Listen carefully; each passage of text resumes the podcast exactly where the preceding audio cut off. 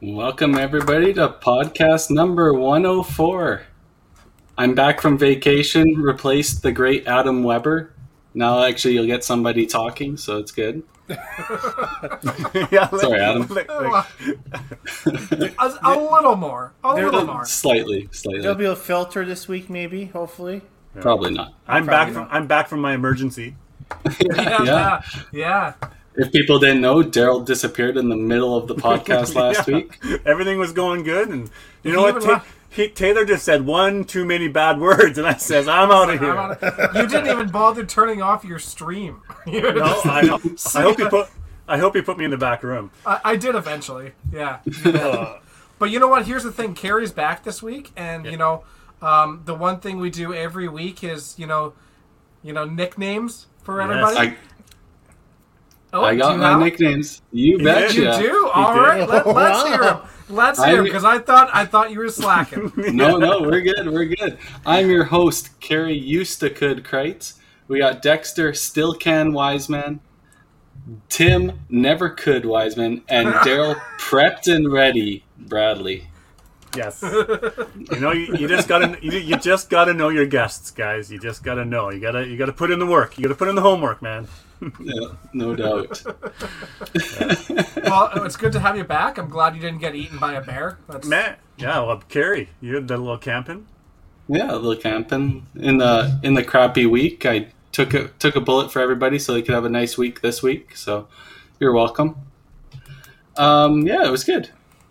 Can't complain. Want to want to hear the story? of What my emergency was? You guys just dying to know what happened? Of course. So the, my phone rings while I'm sitting here, and I looked at the phone. Usually people are texting, sometimes here and there, but the phone rings and it's a number, and I'm like, I, I recognize that number, uh, uh, an alarm company. And then, and then next thing you know, Mark Johnstone, Johnny calls me, and I'm like, uh oh, I know exactly what that that was. So I picked up the phone, and it was the alarm company from my office that called. So they, um, I was like, quick, what's going on? There's somebody maybe breaking into the office. And so then I, I went to the office. Nothing was happening. Came back home, about to jump on the podcast, and all of a sudden my phone rang again. And sure enough, it was the alarm company. Ran back to the office. I'm like, dispatch the cops! Dispatch the cops! I'm being broken into. I go back there like a minute before I got back. They're like, no, it um, they won't. The cops won't dispatch. It's only a one hit alarm. I'm like, oh, good. So you're sending me into something. I'd already been in there and looked around. Anyways, I go inside, and sure enough, right up beside the uh, the motion detector in the back is a piece of paper I taped that day for some reason that Mark had left on the door, and I taped it on the shelf, and it was blowing on the air conditioning or the heating unit. Fuck.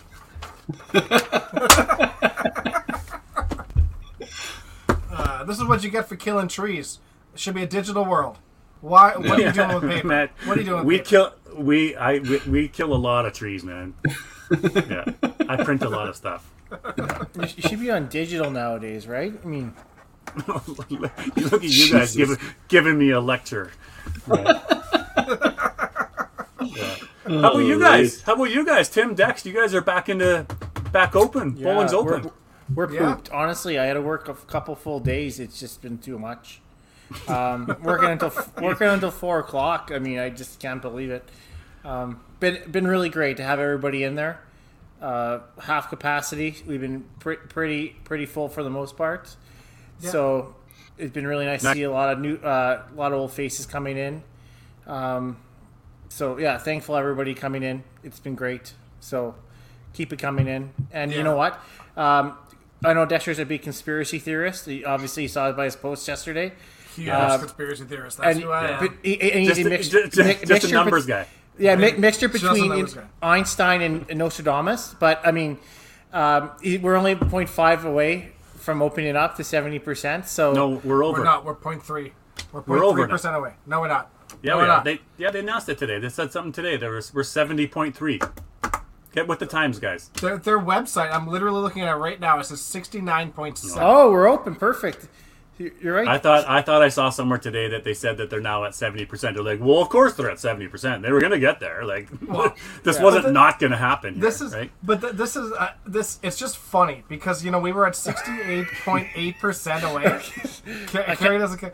Uh, Can we can we mute him? Can we mute him, please? I- like- It's- Let, you, Tim, you brought it up. Let Dexter like- finish it. No, no, I, I, I- I don't, I don't care because I think sixty-eight point eight percent to seventy percent is really nothing. I, I don't think that that's anything. But it's just funny how you know we we have three thousand doses one day, and we go up one percent or zero point one percent. Then we hit four thousand and five hundred doses the next day. We go up six zero point six percent. And then today it was 4,500 again, and we went up 0.3%. Their So- numbers so- are all over the place. So here's hilarious. Here, here- here's my thing, Dexter. I, I I see where you're coming at with the numbers thing. Explain to me how this works in a mathematical way. I get it, but not in a conspiracy type way, but more in a mathematical. Like, tell me how this works here. Like, tell me how it works. Like, Yeah. like this is. Yeah. Like, am I supposed to teach my grade seven math student or a grade five math student? This is how math works. If you increase by this much, you go up by this percentage. If you increase Yeah. by this much, you go up by this percentage. Like, it doesn't make sense. So Right. No, that, but that, that, that's exactly it. If if three percent or three thousand people brings it up zero point one percent, how does four thousand bring it up six? 100%. Or zero point six. Right. It makes no sense. So I, I don't care. I just think it's funny because I'm like, okay, you know, t- tomorrow is two weeks away from Canada Day, so guaranteed he's. He's Start- finding numbers of people who got Yeah. vaccinated in the states, Oh. so that so that we up. can. Shut up, That's what's happening. yeah, you're right. happening. Yeah. That, Perfect. that is that is what they said though. They said that You there were some people from the states that you know are now included in that number, and that make, that does make sense. So guess but what? I'm pretty sure we'll hit seventy percent tomorrow. everybody gets to have a Canada Day parade. All the all the small towns, all the rural people, congratulations, we made it. Go have a, a Canada Day parade. We're good. Open up, open for summer. I go for it, right? Like that's the number. That's the target they set. That's the number they set. If you hit it, go for it. Keep to your word. What I want to know is, have you guys already signed up for your lottery chance? Oh, instantly. You know, I- and, and, I- and I know some people who aren't because out of like, you know, um, whatever, out, out of their morals or uh, out of It's you know, free money. But Why I'm don't you- just- if you they're already gonna got give it your away. vaccine, go for it. Yeah, exactly. They're going to give it away. Why wouldn't you sign Yeah. up? Why can't it be one of us? so whatever. Right. Here's the thing: if they weren't tracking you before with the with the, with the jab, they're definitely tracking you now with your email and registration online for the for the lottery. Yeah, a you had lottery. to give them, you had Sure, to give them bud. address, phone number, and email. So we're good. And date of birth. Yeah, Date of Yeah. birth, yeah. Yeah. yeah. We got everything now. We got everything. Oh, Just man. need, yeah. The, they already have your banking information for your taxes. I mean, like, what more do you want? Here you go. Like, you're good. Yeah. We, we don't live out in the boonies in the middle of Alabama, people. They know where you are. Don't worry about it. You Yeah. do live out in the boonies, just not in Alabama. Stones throw stones throw from a highway. We're good. we're fine. Are you Uh, clo- are you closer to town than your than our guest tonight? Well, it depends what type of town you're asking about. I guess we wait to ask her when she comes on. Our our guest, I'm pretty sure, is closer to her town site than I am to my town site. See there, now we're pulling the language arts uh, subject on us now. She fun- may be she may we- be farther out in the boonies for internet access than I am, but It's finals should- time for for kids and students, so there we go. It's a good segue. And I know that she posted too. So, anyways, we'll we'll talk about for it. sure. So we might as well pay pay our bills.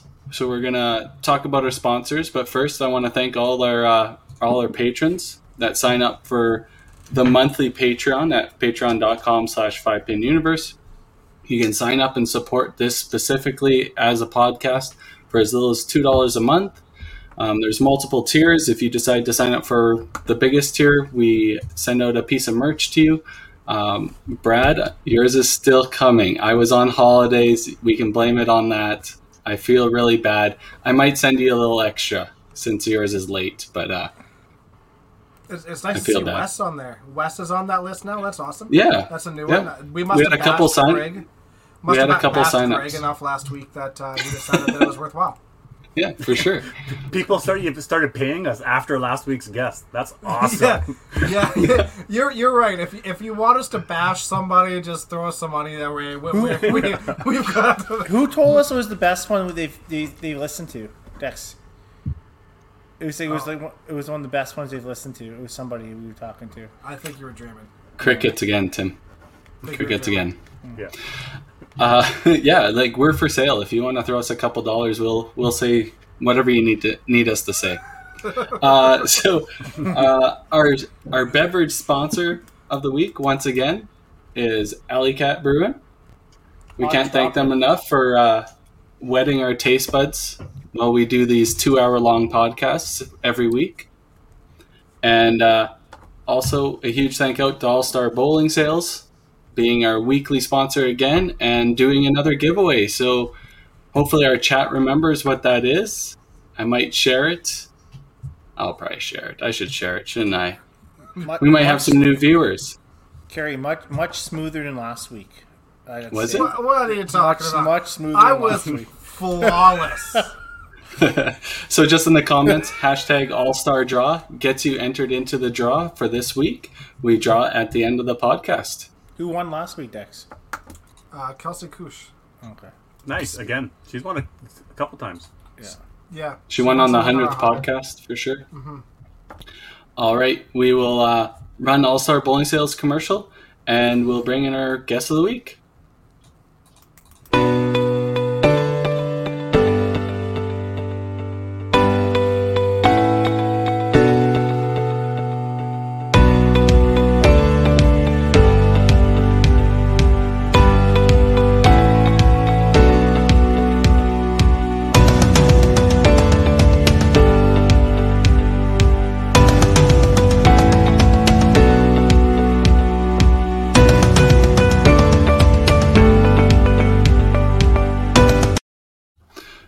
For our guest this week, um, for people that know her, uh, where exactly she lives, her internet access isn't the greatest. So, there is a slight delay. We may be talking over her a little bit, but um, she is one of the most well spoken people I know, and she has tons of stories, and we'll be, I'm sure, chit chatting about it a ton.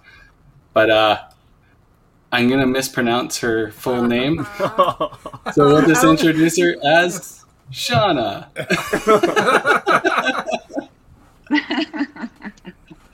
How's it going, Cheers, Shauna? everybody. Thank you for having me on. Of course. Well, Thank thank you Very for well. coming on. Thanks for asking. Thanks again for having me, guys. That that's funny, Carrie. You say pronounce her last name because I was thinking the same thing. right? It's like Les Lesney. It was kind of Lay's knee. Nee. Why, why, why don't I you give so her the nickname like? Why don't you give her the nickname like GSP? Like, you- like you could give her like GS. like S- SPL? yeah, Spirit Pipeline? Yeah. well, maybe not, but well, I do. I do. I do have a nickname out there. You can ask Stacy Miller Boom Boom what that one is, but uh, yeah. Anyway, so nice to see your faces, boys. There was a quick diverting there. yeah. I liked how uh, There how- really how- was. Yes. I liked how Carrie opened with, "You might have bad internet out there." So you're we were having this chat before, of who or who lives closer to town, and Carrie had said that. Well, dude, what town, DB? Like, what town are we talking here? so what? Uh, how, Okay, clo- Carrie. how how much how much property do you have? Like, how wh- where where are you? Where do you where do you live? Like, So I am south of Big Valley. It's the Innisfail Highway straight east to Big Valley, and then we're about nine miles south and a little bit west. We're right on the Red Deer River Valley. Dinosaur You- land. I may be closer to town center then. So what's your closest town, Tara? Tara? Uh, Wetaskiwin. I'm 15 minutes away. Okay, I'm nine miles from Big Valley, so it's 350 people, and then I'm 30 minutes exactly to Stettler. For the city folk, how, how long does nine miles take, Shauna? uh, 12 minutes. Yeah. You, you, you count Big Valley as a town, Carrie? Yeah, 300 people? Yeah, of course. It's, It's a a town. village. Well, a village, but Yeah. Is that- what, what's what's Yeah. what's in Big Valley? they have a school. We have a boardwalk, we have a grain elevator, we have the old train station, we have a old train roundhouse, the old St. Edmund's Blue Church. Lots of ball diamonds. Tim, aren't you coming on Friday to play ball? I don't play Carrie? ball. I'm just I'm just there No? on the on that one tournament. yeah, I'm just there. Yeah. All right. Anyway, lots of lots of lots to do in Big Valley. Robert says there's a bar, so The that's bar. good enough for me. Now, There is. is Yeah, is that where the Big Valley Jamboree is? Like, that's kind of a dumb question, right? No, No. it's not. so it's it's, not. Cam- so it's- it's, not it's in such a dumb question. Oh, It's in okay, that's- Camrose, okay. yeah, It's just the name of calling it It's not the. Big Valley Jamboree. So the vi-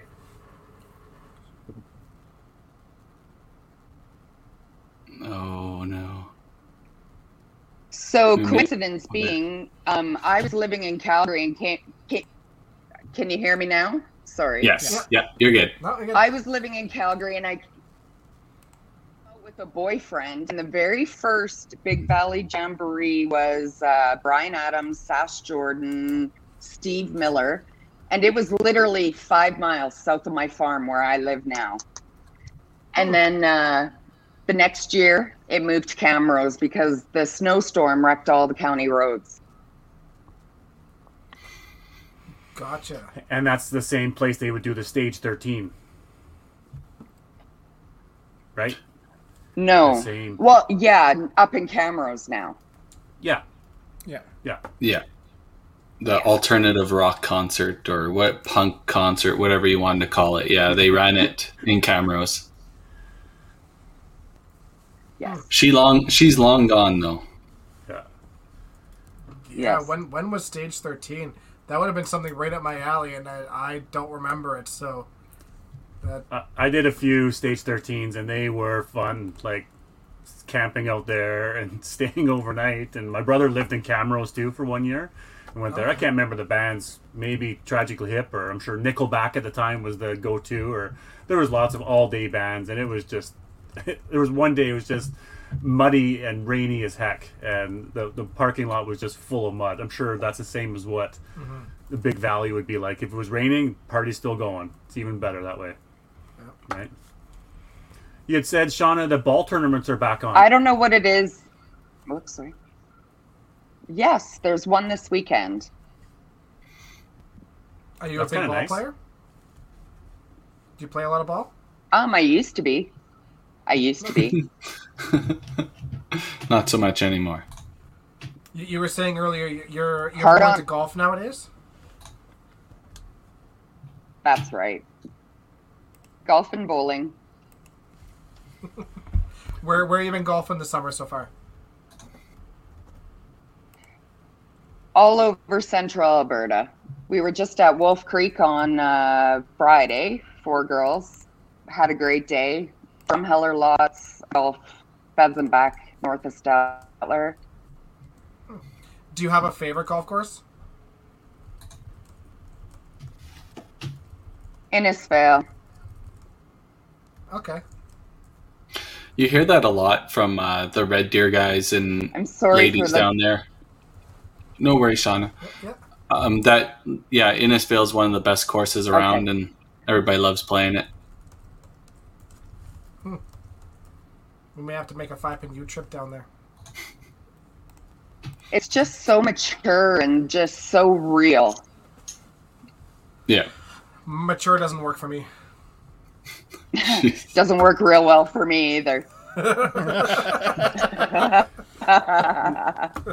and you were saying you're going on a five day golfing trip here soon.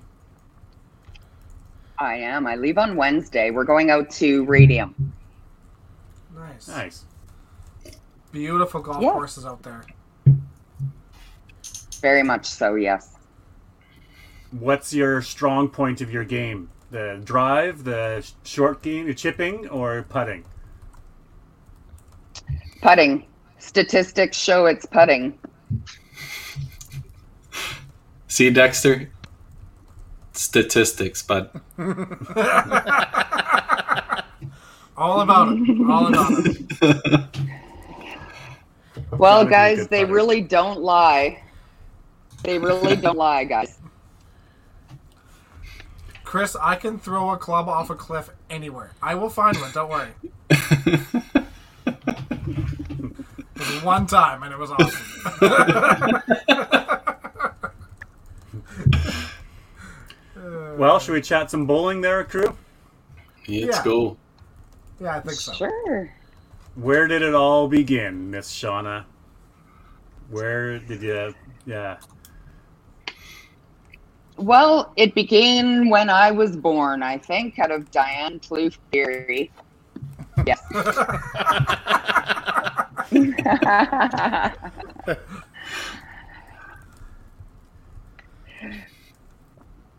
And That's where it began. No, um, you know, stories be.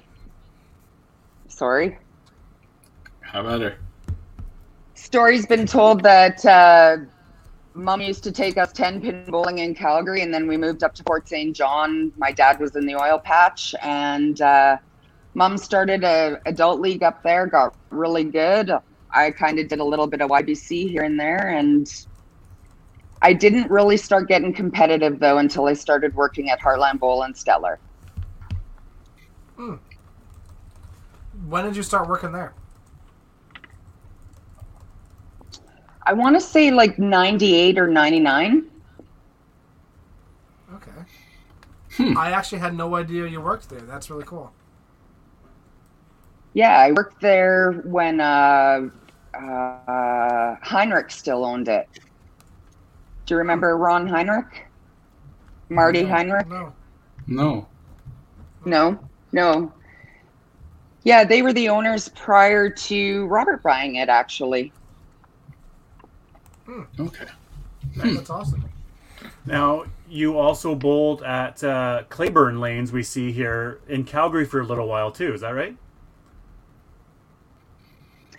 So we moved back to Calgary in my final year high school, grade 12, and mom was playing, I believe, the Thursday night league at Claiborne, and I just joined her team and bowled for one season there. And yeah, Jen Marshall, Pam Marshall, Derek Holmes' family. Oh, uh, uh, Dawn Marshall. Like, I got to know Don really well then. Beverly Magnus was working there. I don't remember a lot about Claiborne Lanes. Like Tom worked there for a little while too, right? hmm Yeah. And then uh, I moved away to college in '94.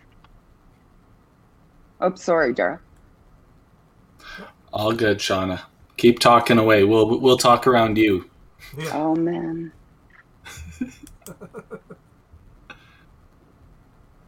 okay, I'm sorry, Daryl. No, you're all good, Shauna. All good. Repeat just yourself, Daryl. about- I can hear you again. Um, what was I? What did I say? Something about? Claiborne about Tom Oh, working Claiborne. there. yeah, I don't. I, I don't remember a lot about Claiborne and Tom working there and different tournaments and stuff like that. But I remember, like, where was it in Calgary? Do you remember, guys? Uh, it was in North End, wasn't it? 52nd Street and 17th Ave. No. The southeast side. Right. like Okay. the same road as uh, Paradise, 17th but 52nd Street, just off the corner there. Right. They used to run a scratch an eight game scratch tournament there, just total pinfall. Um, we went and played it a few years, kind of when I first joined adults, like 2001, 2002 kind of area. Right. It's pretty pretty good turnout for that tournament. I'm pretty sure. Yeah. I think uh, we only ever Yeah. played there one time when we were like 10 years old, I think, just to go down and visit Tom and practice. So that would have been 2001 as well. We were 10, Carrie. Right. No.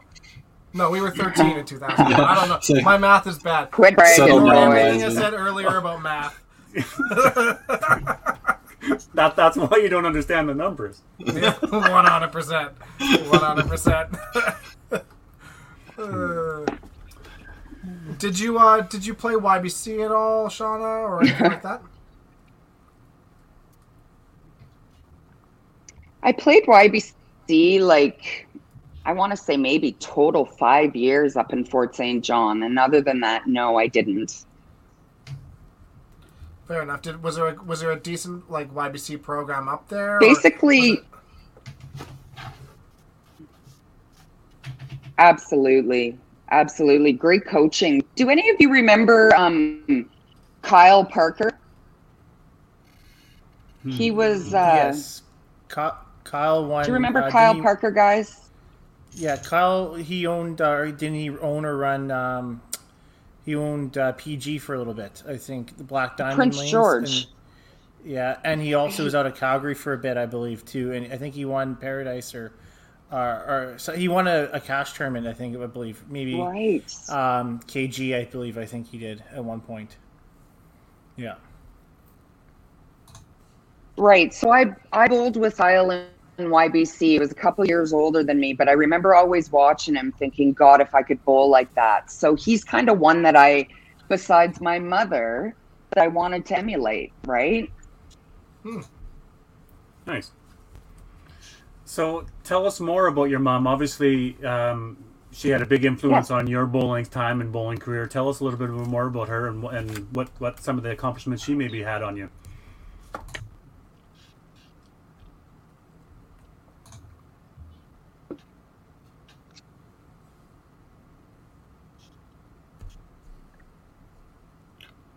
Were you able to hear DB, Shauna? Sorry. Am I crackling up on her? Oh, my mom was a fabulous bowler. I'm sure if she put shoes on today, she would kick my ass royally still.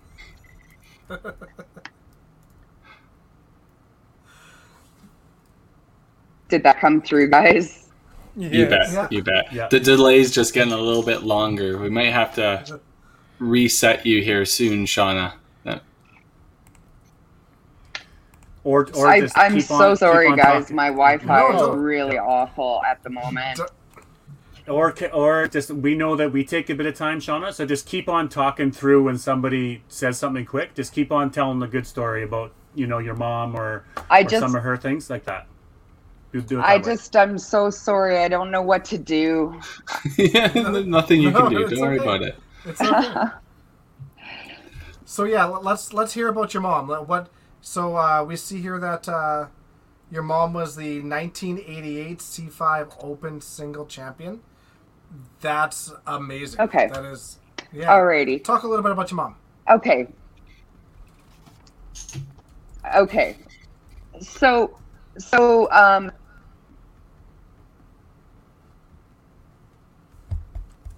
Yeah.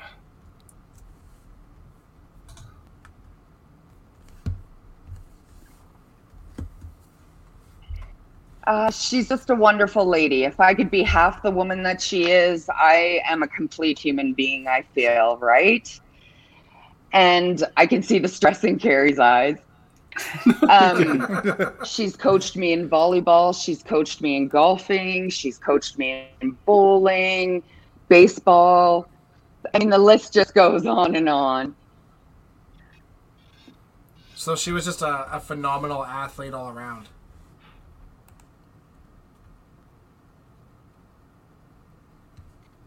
That's right. That's right. And uh, when she won in Hull, Quebec, she was actually in a really, really deep match with Diane Violini.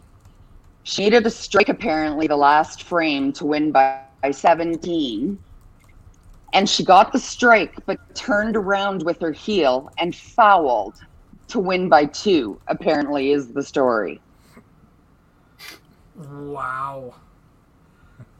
That's yeah, crazy. incredible. I'm pretty sure that's how the story goes, guys. But ended up winning by two. But was so elated to get that strike, right? But then almost lose it by fouling. we need crazy. we need Don Sim to verify this story. Yeah, Yeah. yeah. yeah. One hundred percent. Yeah, Has I- that ever? I'm sure that's how it went, guys. And that that was when she was when she was still living, or you guys were still living out a Print or Fort St. John. That's correct. We moved the year after. And then she spent some time in Calgary with Masters in the Open. Okay, so Dawn is there verifying he she won by four because Yes. Diane Violini t- turned around and fouled, or other way around. No, Other way around. Other way around, my mom did. Your mom fouled. Almost lost, but she ended up winning by four. Oh, but she still won. So she was up by 19 or whatever. Yes. Was this on right. the last Would have ball won of by the game? 19. Yes, man. For the gold medal for singles. Like the last ball of the game, right? Isn't that when you want somebody to, to foul, right? Kinda. Right. Th- Wow. that's Well, that crazy. would that would be typical of me. Wow. Bloop. Yeah, good story, man. I like Steve Anyway, Barker's she's my hero, always has been. What was that one? Another reason to change the penalty for fouls. I remember, Oh. di- didn't Barker talk about this on his Yes, podcast did, about yeah. something? Yeah. And I, I- remind me quickly what it was, and then we'll talk He, more. he said it. He was saying it should be scored like ten pin, where if you foul, it's a zero instead of a negative fifteen. oh, A lost ball, I guess you would call it. right, yeah. right. But that that actually could hurt more too, right? Because if that's that's the first ball and ten on a on a spare and you foul, you know, but throw the strike, you get zero twice. Tough luck. Yeah, yeah. Oh, It, it's better yeah, than being yeah. negative, right? Okay, but- yeah, I- Is it is it though? Because But guys, it wasn't like 10 she. So yeah, if you throw the strike at ten on a spare, I mean, yeah, that's a net zero, but only once, right? Because you you get the fifteen in nine, the extra fifteen in nine, but you know negative fifteen for your first ball and ten. But if you get the zero, then you only get fifteen, and you already lose, you know, your first ball and ten too. yeah. But if you shut somebody out and you have to finish the match, why should there be a penalty when you've already won? Like, why why negatively affect the outcome of the match when literally you could just walk away, but because of the rules of C five or whatever, you have to finish the match. It's absolutely re- retarded. But but Yeah. but the, there's a big difference between the first ball and ten and the third ball and ten, as to what what that zero ball. For sure, it's still a penalty, and it should be a penalty. I just think Totally. the when you've locked the person out, why is there a possibility that negative fifteen could lose the match? Like that shouldn't even be an option. It should be the match is over. Let it be what it is, right? But that's my that's my opinion. And obviously, there's there's strong opinions the opposite way, right? Well, and let's not forget, guys, she'd already delivered the ball. She was had delivered the ball, was behind the line, but she, she turned her foot in excitement, and the heel went over. So all she was Yeah, doing was turning around, but went over the foul line. Yeah. Yeah. Is that still a foul by today's standards, or does the ball have to hit the pins before it's a foul? Right. What? What? Still a foul, from my knowledge. Right. Yeah. hey, I- rule book corner. okay, don't don't quote me on this because uh, Still a foul. Yeah, I'm pretty sure until you come back, Well- off the approach is still It is still considered foul, part yeah. of your. It is, yes. Yeah, like what? It, like if, if you're in your motion, you hold your shot right, and you're staying there. It hits the pins, does the whole thing. Shield is coming down. I then turn, do the back heel on the foul line before I've come back to the approach. Is that still a foul? Yes, it is. Yeah. Shut up. Yes, it is. Re- really? You s- yeah, it is. Yeah. We're, we're going to hear from a, a certain director after this podcast about this. He, he will absolutely let us know for for sure. No, Yeah.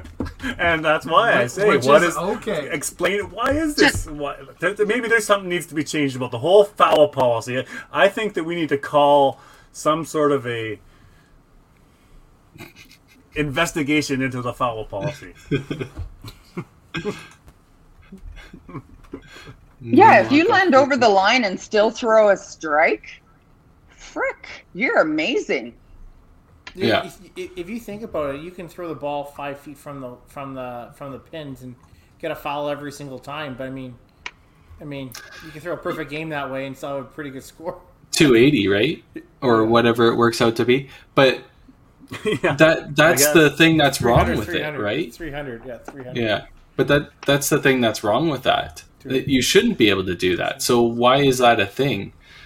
And then like Adam never- said you never can throw from about the back of the approach. Yeah, but you can still isn't a technical foul still minus 15?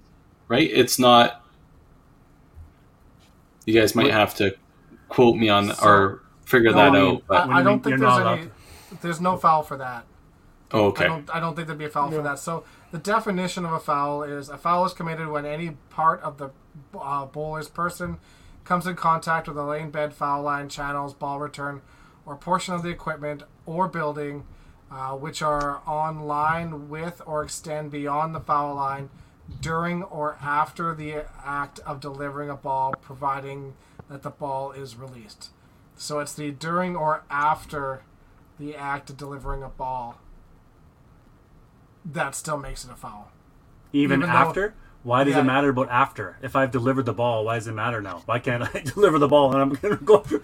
My, my guess, my guess is just so that you know, there's it's it's clear black and white. You can't judge whether it was Never. while it was happening or after it was Sure. happening. it's fair. just yeah, fair. yeah, it, it's just impossible to see. So, Never. You're never allowed to cross the foul line. That's just don't cross the foul line.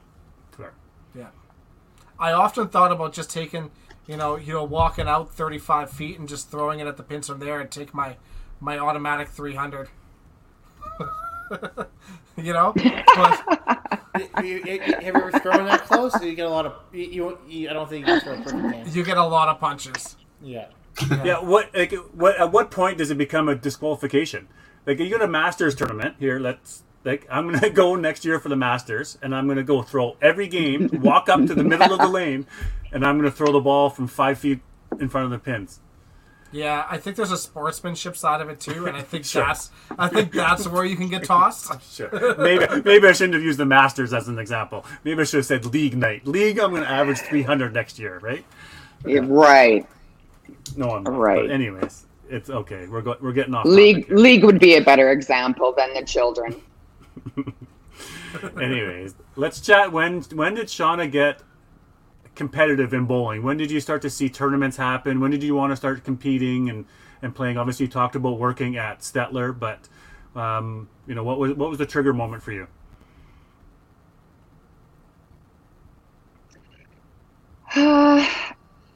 well, just working at Heartland Bowl, anytime it wasn't busy, I would just go throw. And pretty soon I was consistently throwing 250. And my mom's like, you know, you could probably compete with the central team. Why don't you try out for the open? In that first year I made the mixed team and I've sort of never looked back. But I just, you know, just having that time to work on certain things, uh, I just, you know, I got up there in average and I thought, time to go. I went and got my level one masters and tried out for masters in 05 and made that team first time. So that was about the story of just it all coming together, so to speak, right? And, and then getting into the family of the Alberta five pin and playing at some of these provincial tournaments and just never wanting to miss a, an event, whether you're mixed or or ladies. Um, can you remember some of the teammates and some of the, the places you played in the early years of open qualifying? Yeah, I think you're on 20, 20 different teams, right, for the open contingent for Central. Pretty solid numbers. Yeah. Well, yeah, I've been on 20, I think it's pretty close to 20 different teams with Central now. Um, every year there's always a consistent factor there, like the Nancys, the Rhonda Barbers, the, you know, one year we had Chantel Zuch. I cannot say enough about Holly, Holly Warner and Jenny and like there's just been so many great women in central Alberta. We've just never had that pack. You know what I mean? Like we, we need that six pack. Yeah, totally. I, I, I always thought you guys were Like just, you look uh, at our cent- oops. No, keep going. Yeah. um, like we look at our central men, right? Like you can take eight out of our eight top central men, and they're all probably within the top 20 in Canada. Like that central men's team, they compete, whereas our Alberta or our central ladies, we are just always, we're so close yet so far. I I think Yeah. I've always said all you guys need is honestly just one win, and I think you guys, you, and you guys are fully capable of doing it. And all of a sudden, I think it just it becomes just a roller coaster. It just becomes easy after that. I think you know you guys have all the talent in the world for the ladies. Um, you guys have been close for so long. I feel, er, and especially on the last day, and I think you just need just, just that one win, and I think it just kind of just spitballs, and I think that's, um, or just not spitballs, but it just goes right? Snowballs? Snowballs. Snowballs. That's, Snowballs. that's yeah, yeah. Thank God, I thank God I, you can't screenshot that, but uh, but it, but it just it's, it snowballs, right? And I I think that's where you guys are at right now. You guys are so close. You guys have a lot Well, of talent. I've been to seven Masters Nationals. Yeah, Oops. No, No, no, go ahead, going. Sean. yeah, yeah. Whew. Keep going. Darn Wi-Fi. It's all good. Well, I've been to seven Masters Nationals, guys, and I have never been to an Open Nationals. Ever. So when we So talk, it's kind of crazy. guests- 20 years, and I've supported, you know, so I would like to go one day. yeah, absolutely. So when we ask that question about the bucket list and what do you want to accomplish, and so the making an open nationals would be mm-hmm. would be the dream, obviously, or the one of the things to tick off, right, Shauna? Absolutely. It's on my bucket list. You know, I don't really, it would be nice to have something singles. I don't have anything singles, but I'm, if, if you know me really, really well, I am a team player. I'm not saying I wouldn't like to have that singles title, but I strive to bring out greatness in a, tr- in a, in a good team, a poor team, any team. I strive for that. Absolutely. That, that that does not surprise me one bit at all. just definitely who you are as a person. Um, just a super Yeah. supportive human being, and um, That's right. Yeah, being uh, being on a team is you know way better for those type of people for sure. Now, That's do we right. think Yeah. you've I was you've got No, go ahead, Daryl. now? Do you think that you've got uh, Jennifer Baker there and Stettler, I believe, right? That certainly adds a level of compete in in Central for sure. That's that's being looked at for sure. You know, I have been begging Bakes for, oh gosh, since she's moved back from Newfoundland, moved to Central Alberta, moved to Central Alberta. And it's happened. So look out, ladies. We're coming for you. Yeah, like Shauna, you were kind of explaining there. You you have all those core ladies that are very talented and stuff like that. Now you have a steadfast, nat proven national champion being added to that mix. That's got to be um, uplifting, and knowing that you're going to have that extra player that you can rely on, and that must like to me. I think all the ladies would be coming out just for a chance to be on that that team to really compete at provincials for sure, and if not nationals, right? Watch, it'll be the one year I don't make it. But uh, I, I think I think you're right, Carrie. You know, having something like that, you talk about needing that one last piece. I mean, Baker's probably the best one last piece you could ask for, but you'll you'll also probably see a definite increase in numbers, right? Because you know that that team is going to be a solid team to compete with, and then all of a sudden you might get people a little bit more, you know, willing to come out and try. Uh, Worried. some people that, well, yeah, Yeah. yeah, but I mean, it's in in Edmonton. You know what? It, it's hard to make a team in Edmonton, um, but you know that when you make a team, you have a legitimate chance of winning every time that you you do make that team, right? and I think that that's that's better in a way. So I, you'll see the same thing in Central with the ladies, uh, them coming out to try to compete. You might have way more numbers. It may be way harder to make a team, but when you do make that team, that team is going to be way better. So I, I, I think that's great. And you know what? Those people who are kind of you know toss it up every year, it's like ah, I might play this year, I might not play this year. Um, they may make it a priority, and you, you know bring people like Stacy Miller back in there, and you know throwing, you know, Ashley Irrett, you know, those Yeah. sort of people that Mm-hmm. may not play all that often. You might see them start coming out again, which would be great.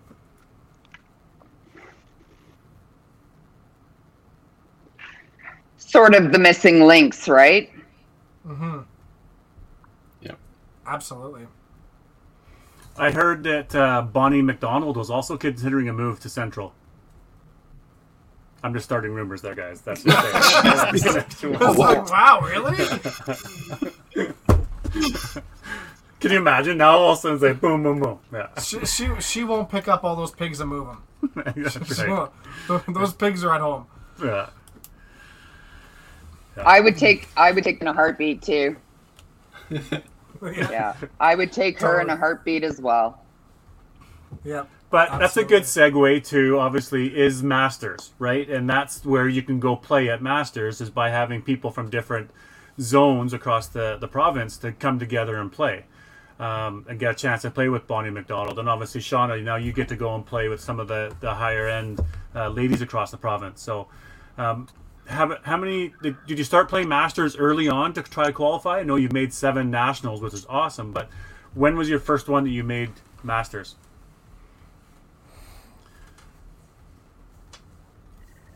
So I took my level one masters in um 04, like I want to say March of 04, and I tried out for masters the 04 05 season and I made the team. Awesome. First crack. And the first one was in the first one was in Red Deer. Yeah. Yeah. Makes Nice. it. Yeah, exactly. Here, you know, I don't know. It's the- getting the really best bad, part eh, Kara? No, you're not bad. You're you're all right.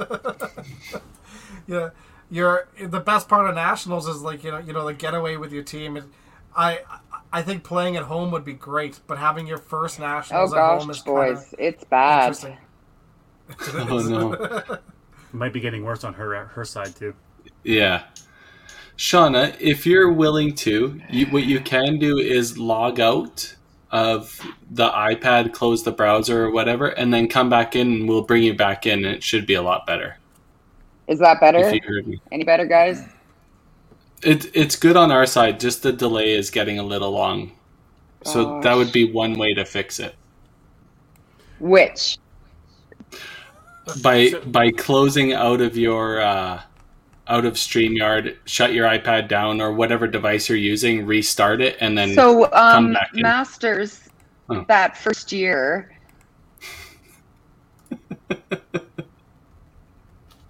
Yeah, who was on your team the first year of Masters? oh, okay, close out.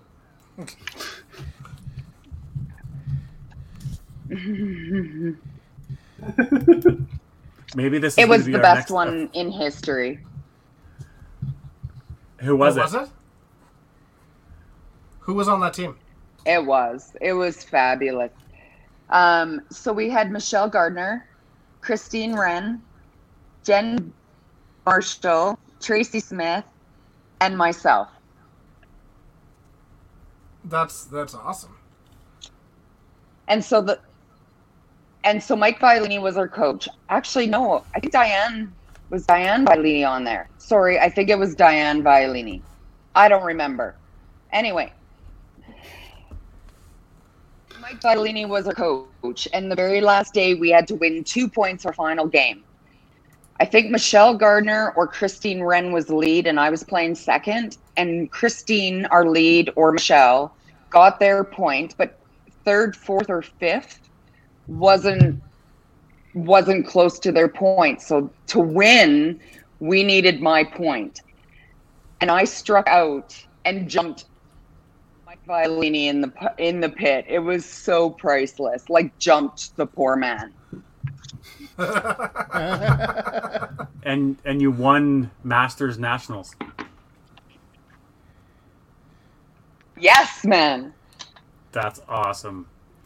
Those are the moments we live for, right? Right there. And I've never. That's right. That's right. And I've never bowled good at Masters since. Okay, that cannot be true considering you've been a, ma- uh, a national champion four times. No, but what we know is seven and one wins every damn tournament out there, right, boys? yeah. that, that, that that's fair, but I, I don't know. I'm gonna I'm gonna disagree with you regardless because I, I just don't think that that's mathematically possible. And as we all know, I'm all about the math today. And and two, there's so much more to like winning nationals than just the bowling too. And as we've talked a whole bunch of times, it's about That's you know, right. attitude and being a good teammate and The stuff team. like that. Yeah, and and if you're struggling, That's right. as long as you're a good teammate, you can make up for that. So, yeah, Well, and again, seven and one wins those tournaments all the time. And as we'll discuss further in this conversation, hopefully one at, at some point next, I do I bowl really, really well out of Alberta houses, but I get to nationals in these houses that are just mm-hmm. a little different than what I'm used to. I really struggle. And the statistics don't lie. I don't average well outside of Alberta. yep, that Right. that's totally fair.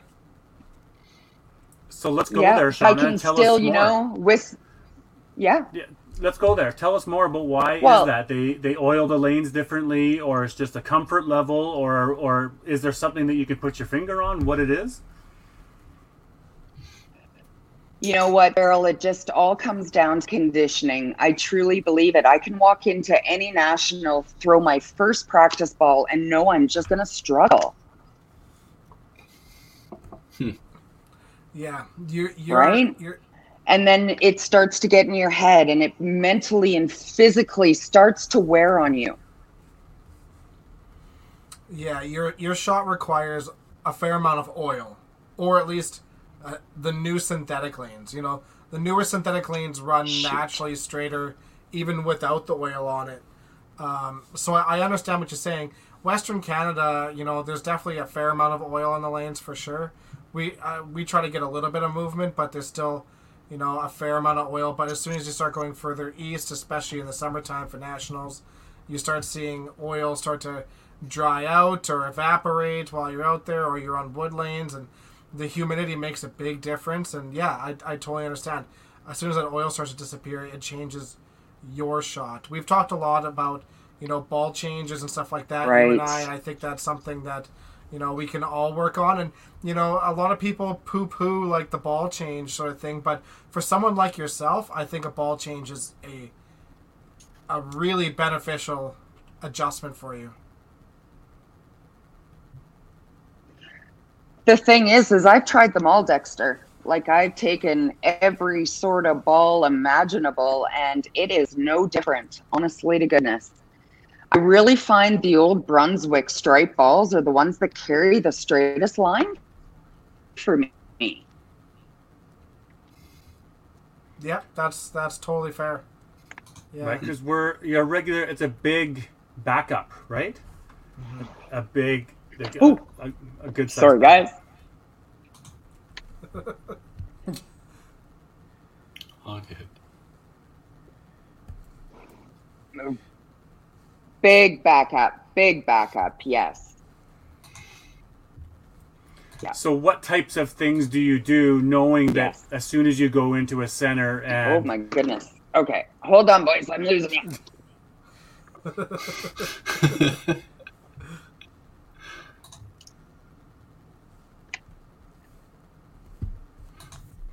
so let let's. Can, how can you hear it now, Shauna? Any any better? So maybe you guys let me know or, or talk about what Um, kind of things could you suggest. I can hear you. Okay. So, so Shauna, when it when it goes into those situations, what kind of adjustments do you tend to try to make when you have to try to adjust to this? Typically, you got to control that first step, and the harder you try to push to the line, the more that becomes so inconsistent. And we know that the the name of the game of bowling is repetition. Yeah, absolutely. right? Trying to replicate that great shot. And so, I don't know, guys. It's just a matter of sometimes looking at something different as well, right? Mm-hmm. Yeah, trying to pick like a, a different target on the lanes or anything like that. You know, straighten out that line a little bit, or you know, give your line a little bit more time to move back into the middle. Um, yeah, good adjustments for sure. If I were you, I would like personally, I would try to move to the right as far as I could, for sure, to try to straighten that ball out by the time it gets to the middle. Um, that's that's probably your your best adjustment, and then just kind of Yeah. go with it from there. Yeah, exactly. Make those, make a few Moves. I've stood there my whole life. Yep. right side. Yeah, but but for for your shot, that makes absolute perfect sense. If you tried to play left side, you would never carry a right corner if your life mm-hmm. depended on it. Well, I don't carry a corner for my life depending on it anyway. I'm the no I'm the queen of no tap for sure. Fair. I seem to recall Stettler having a no tap tournament, Fair. do they not? And a nice, nice, good turnout there. And I think you've I've seen you on the leaderboard a few times. That's a fun tournament.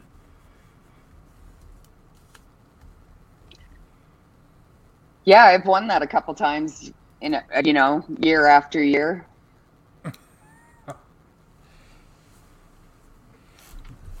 You know the lanes well, obviously. Well, it's about the only place I throw 450s is no tap games, so I've thrown a couple of them there. I don't think I've thrown a perfect game no tap either. So you're you're way up on me. no no taps, no no no tap perfect games, no real perfect games. Way ahead of me.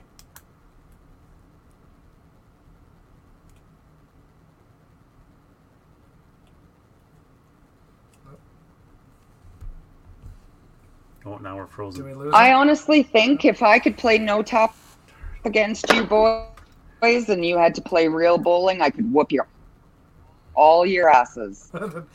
Guaranteed. You're probably far more consistent than I am. That's for sure.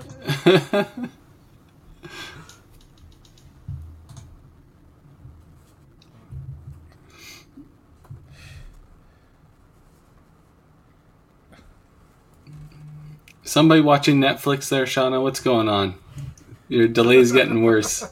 Tell everybody to turn off their devices. yeah. It's your son, maybe, maybe on gaming or something. Hey, Rowan, yeah. yeah. Well, I do believe we may have lost her. Oh, Oh, just resetting. Maybe that'll work. But I do want to get back to her master's accomplishments. Obviously, this is a big topic for her, and she's done quite well. I mean, Yeah. Tim, there's what seven nationals? What were her medal counts there? Yeah, she won a, na- a uh, Masters National seven times, four times a national champion, two times a silver, and one time a bronze. So every time she won nationals, she's she's medaled, right? So That's seven out of seven. Who could who could say they've done that? yeah, and, that, and that's incredible. And you know, uh, the Alberta ladies is not not an easy feat to come out of, right? So absolutely. it's it's a great it's a great accomplishment, right? So Do you have on record who those teams uh, were on those Tim anywhere? not off. Could you remember? Now, I mean, we're looking at it here. 2005, 2009 national champion, right?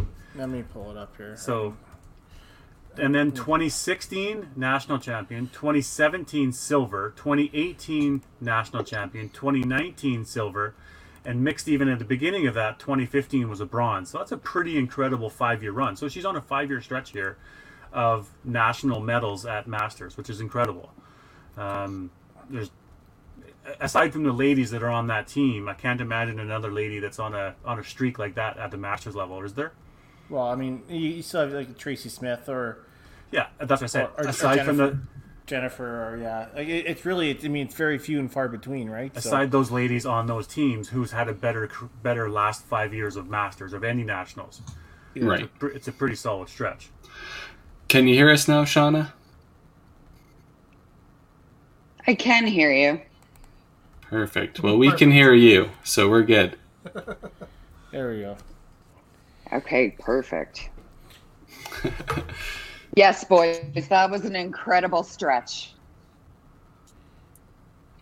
Yeah, we were, we were just stating while you were gone there for a second that uh, qualified seven times for the Alberta national team, and you've medaled in all seven appearances. That's uh, pretty incredible. Um, I doubt there's too many um, ladies or men that have qualified that amount of times and medaled that amount of times. Right? There's a there's probably plenty of people that have gone to five, six, seven, eight, nine nationals, but I highly doubt they national or they medaled every time. It's pretty cool. There needs to be Thank you. there needs to be a stat of percentage of medals, right? We see the on base percentage. Who's the stat? There's a stat request of the week. What's the percentage There's of medals stat. Of, uh, across and that? You had to make a minimum of five national championships. And what's your percentage of medaling at there? And maybe there's a higher percentage for gold versus silver versus bronze. And maybe there's a point system. Tim, you're on these. The point system for for these things. These are- I, I honestly, yeah, I, well, it sounds like something Dexter should be up right now for today's today's thing. Dexter's with his math thing going on today. You're right, right up his alley, so. You're the you're the bowling history guy. That's on Yeah. you. That's on you.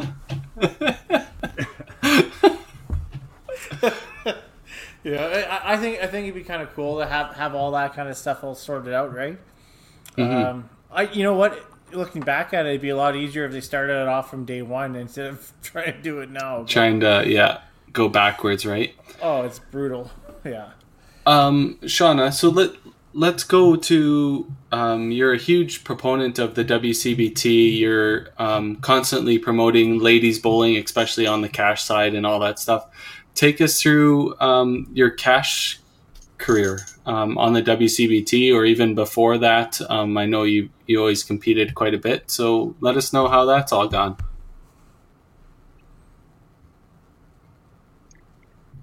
Oh, I've always wanted to play the cash tournaments because I get to be near you guys, right? It was never about the bowling, ever, ever, ever, ever. It, it should be though because I can guarantee you can kick all our asses. You should go out there and wanting to just Well, stomp times, Tim. right?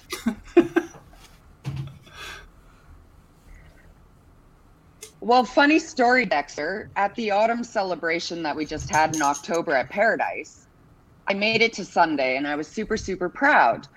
And I had a conversation with Baker after the day on Sunday. But in the Sunday, I walked in and I said, There's three people I want to beat.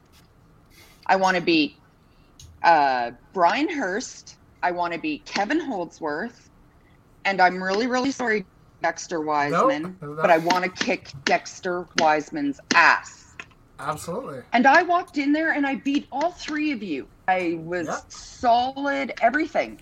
And I said to Baker later, why did I not, why that Sunday morning in my mindset did I not say, walk in and kick 16 people right in the ass? Because I think mm-hmm. I could have did it. No, I set Oh, my yeah. heart on, on three people, people, three people.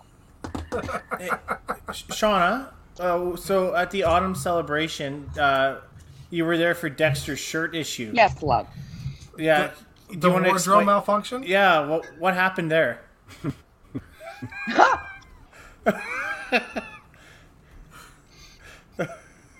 The, the wardrobe malfunction was I think I think Dexter was looking for a little love. Uh, that's funny. No, my belly needed to breathe. That's all. It just needed to breathe. Apparently, that happens lots when you've been drinking. No, uh, uh, yeah, I guess twice now. But the the first time I pulled down, so I ripped this way. So I thought I was safe just tugging in the middle, and then I just made a big smiley face on my belly. It was great. And the funny thing about the whole thing, Shauna, was I was walking around talking with everybody, and like nobody even made a comment. They just acted like nothing was happening, and I'm sitting there with my belly hanging out, just chatting with them, drinking away, and they're just making real solid eye contact the whole time. Don't look down. yeah. Whatever. You were doing the belly the belly dance in front of us girls there that day too. Oh, I'm, I'm sure I was.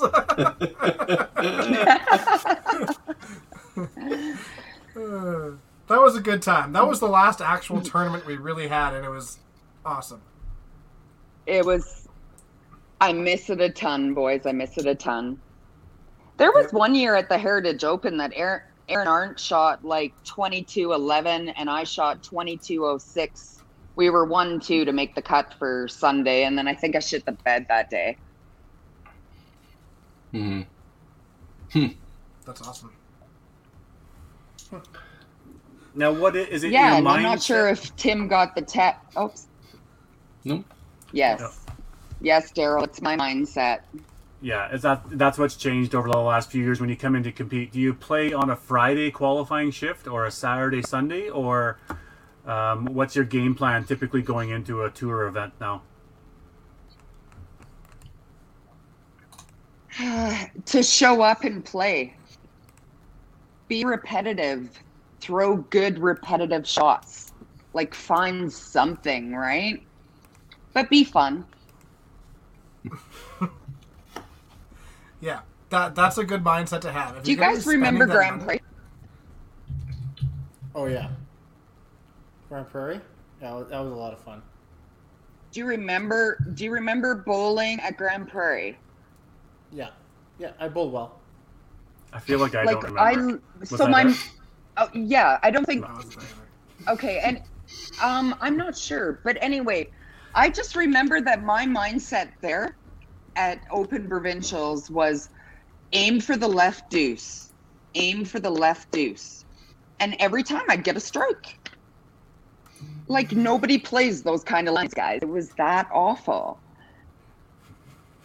Yeah, Yeah, out of uh, out of thirty six, was it? How many people play on a team? Six times five.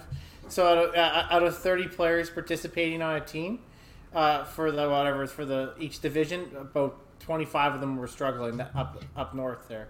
Uh, it was it was astronomically tough up there. So really? um, yeah, now Gerald's up there and it's a lot better, but uh, the pinfalls were bad.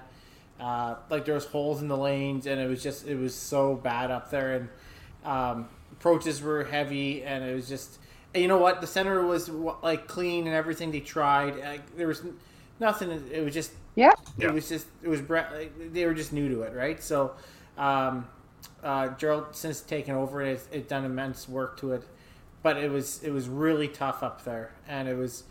Uh, I found it was a lot of fun. I mean, I played well, but it was it was a lot different to play, right? So it was a lot different By- to play. Yeah. By play well, But what, my- what do you mean? Like my whole two, point- 230, Tim? Oops, sorry. I, I I be put it this way. I made all I made like third on the All Star team with a 240 average.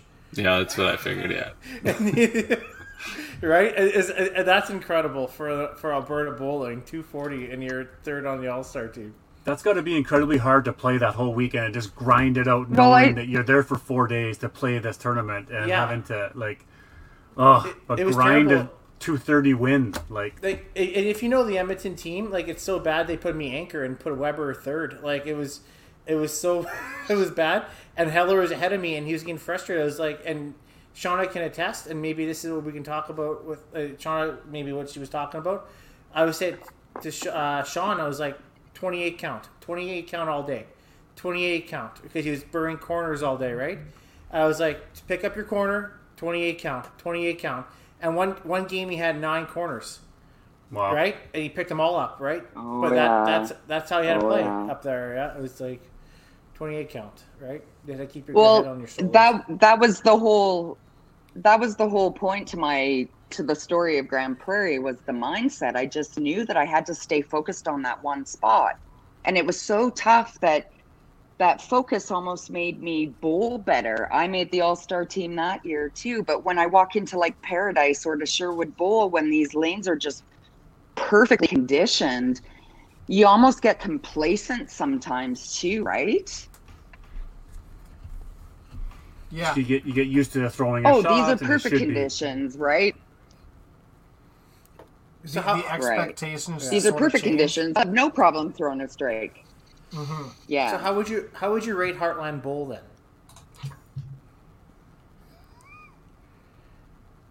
fair. I would rate it very, very fair. And you know what? You know Yeah. what? Robert Robert Gallagher is probably one of the most amazing human beings on the planet. From his Absolutely is. support, his love to his YBC program, his adult leagues, his cash leagues, his tournaments. And he has always had my back and he keeps that place he keeps that place sort of i hate to say it but in conditions that i like right why see somebody struggle if you keep them dry everybody struggles everybody hates their life if you oil in conditions it's fair for everybody And isn't isn't that part of maintenance? Is a regular conditioning cycle? Isn't that what you guys do? Or is there? Yeah. Or do you before a TPC would you okay? I'm gonna condition them this way or a different way. In five pin bowling, is there really a lot of ways to condition them differently? It's more about frequency and timing and all this stuff, right? What's the what's the and secret amounts sauce? for sure. I mean, you know, a five pin you'll you'll oil. I mean, typically once a week. If you're in Heritage, you're you're oiling twice a week. Um, but outside of that, yeah, it's typically once a week for the most part, and then you're just trying to put it down a consistent amount of oil every week.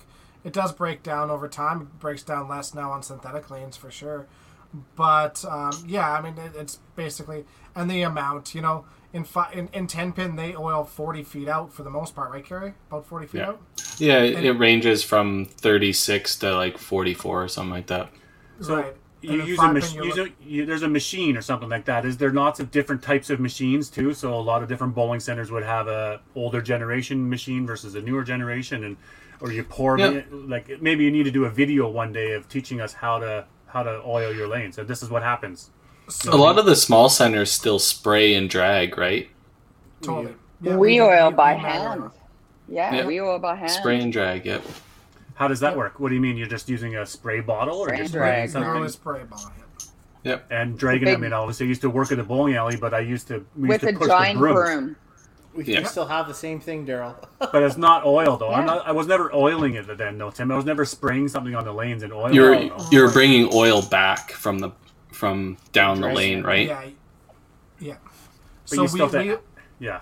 we oil once a week. We oil Thursday mornings, and we oil um, up to the uh, to the arrows in in a pattern of sorts. So we go, you know, from the arrows we go three squirts, two squirts, three squirts, two squirts, three squirts. So there's a little bit less. Oh yeah, I know, very technical, but but there's less oil on the outsides. There's a little bit more oil in the middle, and uh, and then we just drag from the pins back to the foul line so that we're not dragging the oil down the lanes. Because that way we get a little bit of movement uh, just a little bit of movement. If we if you drag the oil the other direction you would bring all the oil all the way down and you would never get any movement ever. Yeah. so unless But, yeah. you throw a giant back up right. Exactly. Exactly. But yeah there, there are lots of machines out there but um and we actually have one sitting there that we could test out and try to work on too but it's honestly probably just as quick for us to manually oil than than it is to uh Right. That use a not- machine. yeah now just a one man oil or two man oil? Like are you like you know what I mean? Like you're spraying as Dexter's following along. I want to visualize this here, Dexter. No. I want to know. No. So or does Dexter do the oiling and and does anybody inspect and actually watch what he's doing here, or does he just let him be in charge of the oiling So, so Tim does most of the oiling, unless Tim disappears for the weekend or whatever. Then I'll oil. But we we've we've used the same pattern for forever, and we we just did a little less oil now than we did before. But it's it's the same pattern. We just make sure to clean the lanes first, put the oil down, and then drag it back to uh, from the foul line to the arrows, and Lenny. yeah. Lenny, uh, that, that's an issue there, Lenny. but you know what? You only have four lanes, right? So, and you're a community center. Um, I, I won't. I won't say which. I won't say which lanes in BC. Um, but I know a center out there that uses Windex. They clean their lanes with Windex, and they don't put any oil on there. And and it and it's it's not a very like for Shauna would love it. Shauna, Shauna would love that center to death. Oh yeah. yeah, I'm So- out. yeah. yeah, yeah. I mean, so fastball house. Yeah, Bre- Brett's making a comment here to put oil on the Pindex. It's hilarious. Putting on uh, oil on Pindex is actually something that's really common for the most part. We used to do it a lot when we were on wood. Um, it just, you know, you see pins slide into it. You can, it actually keeps the pins down a little bit more too. Um, we don't do it as often, if at all, anymore, um, because we ended up finding that there was a it attributed to a lot of the blowthroughs, and by blowthroughs I mean like you know you put it in the right pocket or a touch stayed in the right pocket, and you you go straight through that three pin, you leave the right two pin standing, sort of thing. Um, a large part of that was uh, was attributed to to that. So it just depends, you know. You, you add you add oil in the pin Pindex is great for the seniors, uh, but pretty much bad for everyone else. At least in our center, it does vary from place to place. So, yeah. But it, I wonder if there's any You know, it, you know. Go ahead, Sean. sorry guys. You go, Shauna. Go ahead. No, but then I look at all the great bowlers, right? And they go, they just go out and they just consistently throw that same great ball. It doesn't matter where they're at. I'm like, how the hell are you doing that? Right? Like I look at Karen Armstrong, for example, my best friend in the whole world. We're soul sisters. She's got grit and dirt. Her technical is huge. The way she approaches the line, just fabulous. And then there's me. Every ball is different. Every the way that it comes out of my hand is different. You know, I just wish I could be be more solid to the line, I guess, guys, right? Like find it. But I, think I think a large part of that, Shauna, is attributed to like your earlier days and stuff as well. Like you're a phenomenal bowler because you are a phenomenal athlete and you understand things very well. Um, but when you were younger, it doesn't sound like you had a whole lot of like training. You didn't have a whole lot of coaching and all that kind of stuff too. But you're very naturally athletic. So I, I think I think it's it's all a bit a bit of the same sort of thing. You know, you see everybody have a little bit of a different style, but you're self taught. You know, and and you're going to be able to make make mistakes and fix mistakes as you go through your approach Right. better than better than most people will be able to.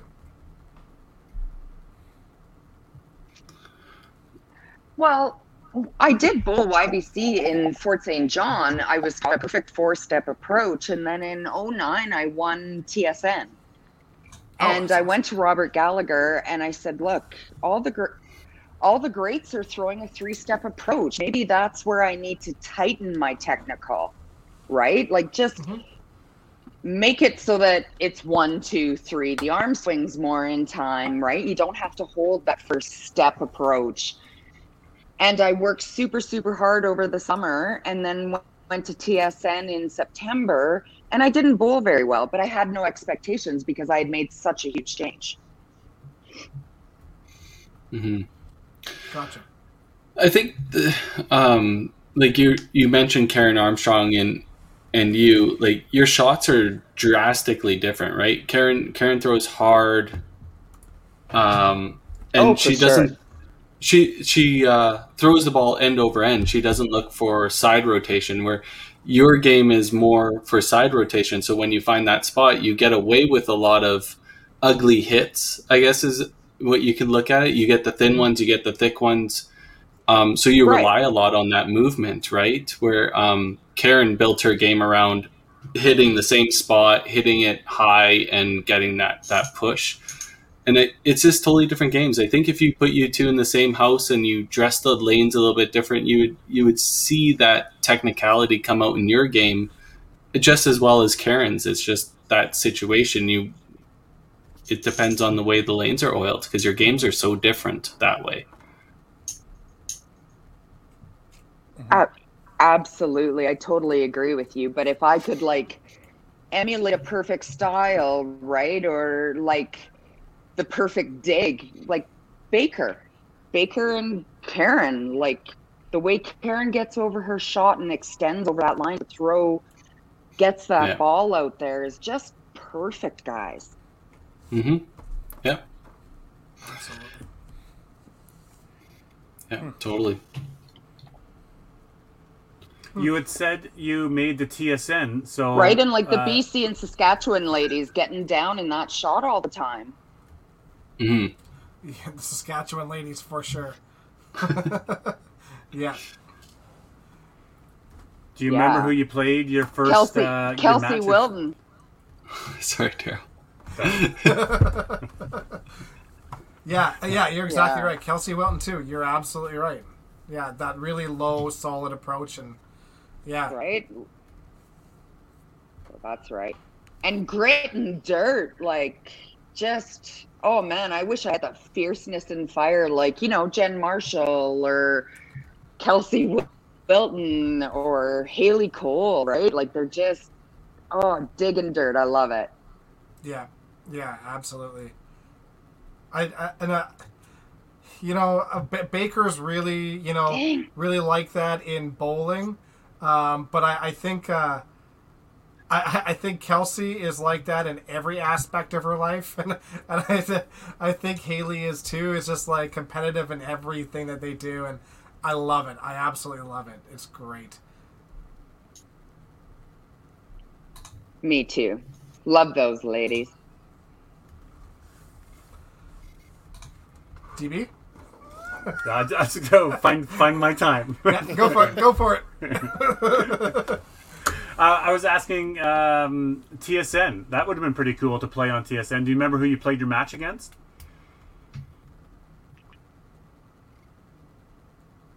You know what? Um, that was the first year it was non televised anymore. Hmm. Johnny's year that he won the men's side. Didn't he throw a perfect game too, Yeah, I. Right, but or did he Uh, just win? I thought he He did. You just know won. Sorry, Janet. for some reason though for some reason though i was there with matt schultz so there was two provincial representatives that were sent right yeah. because i was won out of the south and i don't know who i don't know who the north who the north lady out of edmonton was I thought Matt wasn't roomed with qualified her. out of was roomed with BC. nina out of Matt qualified out of BC that year, I believe. you're right Oh right. You're right. That's how it went. So it was just me and Johnny, but I didn't know Johnny well then. I knew Matt from 05 Masters and 09 Right. Masters. right. Right. Yeah. Hmm. I just remember him calling me after he won.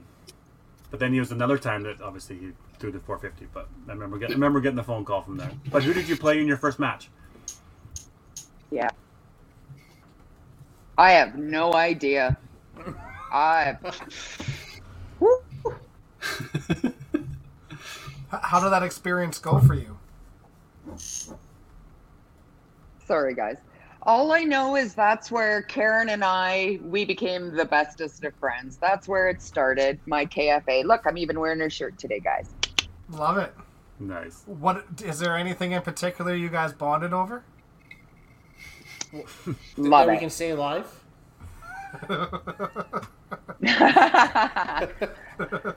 well, well, 700 of you know exactly what the answer is that. is to that. That's good. That it brings people together. We've, we've had we've had some good times over the That's years. right. Yes, Yeah. you're right, Karen. Natalie Perron did win. Oh man, DB, you know it, babe. Yeah, absolutely. That's our next sponsor. Potentially. Just need approval from the boss. That's all. Yeah. Yep. Too funny. Yeah. But that is still, Yes. I mean, a big part of your game, Karen, is the the play off the lanes and the fun that you have off the lanes. I mean, you're one of the most genuine, fun, easygoing people um, to, to everybody, right? So that, that's where the love of the game and love of the sport and the people must uh, must want you to keep coming back year after year, right? Um, you know, I got thinking over the last couple of days about my bowling, and in the end, it's it has never been about my bowling. It's been about the genuine friendships that I've made along the way. You guys are all my family. I would be heartbroken and lost without it. Bowling's just bowling's just a side note to it all, right? Yeah, Absolutely, yeah. And we've talked about it lots, but the, my favorite thing about Masters is, you know, especially like the Red Deer one for whatever reason is, you know, we we go down, we play in our separate centers, but then we always find a restaurant for basically forty of us to go out and have dinner together and hang out, and it's awesome. We have such a great community, and um, it is such a family. And yeah, you're right. I can't wait for that first tournament to come back, just so that everyone won't give a crap about the bowling. Just have some drinks and hug people and visit. Oh, I'm gonna hug the shit out of everybody. I don't even care if I know you or not, man. Look the hell out.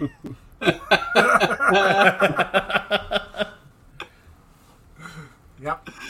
Totally. Seriously, fair. the stranger walking through the door. I don't care. Come here. I'm gonna love on you. Yeah. and that's been another. That's been another problem of mine over the years, guys. Is like at Masters, right? For instance, I'll be up there bowling, and all of a sudden I see Alice on the senior tournament division fall down and just about break a hip. And for the next five frames, I'm more worried about Alice than I am about bowling my own goddamn bowling game. You know. Le- leave Alice's hip to the medical professionals. I know, but I just, you know, it's right Yep. here in my heart. I can't separate myself from it all. Absolutely. Yeah. Yep. Absolutely agree. Um, how about this, Shauna? How have you managed being a, a strong female bowler playing against male? Do you find that that gives you an advantage? Do you want to fight a little bit harder? Can you sense it when a male is not is a bit nervous to play a female? Right? We've, we've talked about this before. How do you fall in that conversation of male versus female um, topic?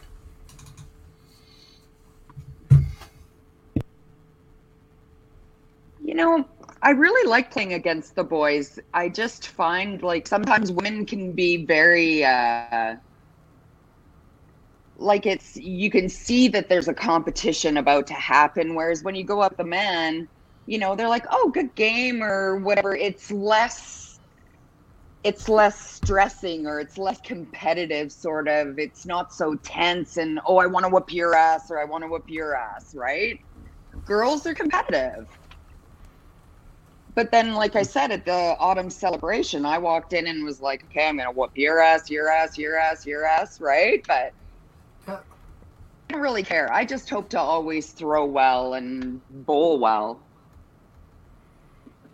That, That's that's it, that- yeah. Go ahead, DB. I was saying that's a good perspective because Mm-hmm. you know we're thinking that the the female playing a male is going to be they're going to be amped and ready to go, and I'm going to beat your ass as a male, competitive, like you said earlier, you know Dexter or Kevin Holdsworth. I can't remember the third you said, but and and then you just say there it's Brian Hurst, right? Thanks. Is ladies playing ladies that are super competitive, super competitive against each other. That you almost in true fashion is you want to be the top female, so you want to beat all the ladies first, number one priority, and then I'll take on the guys. Is that is that what I'm getting from that?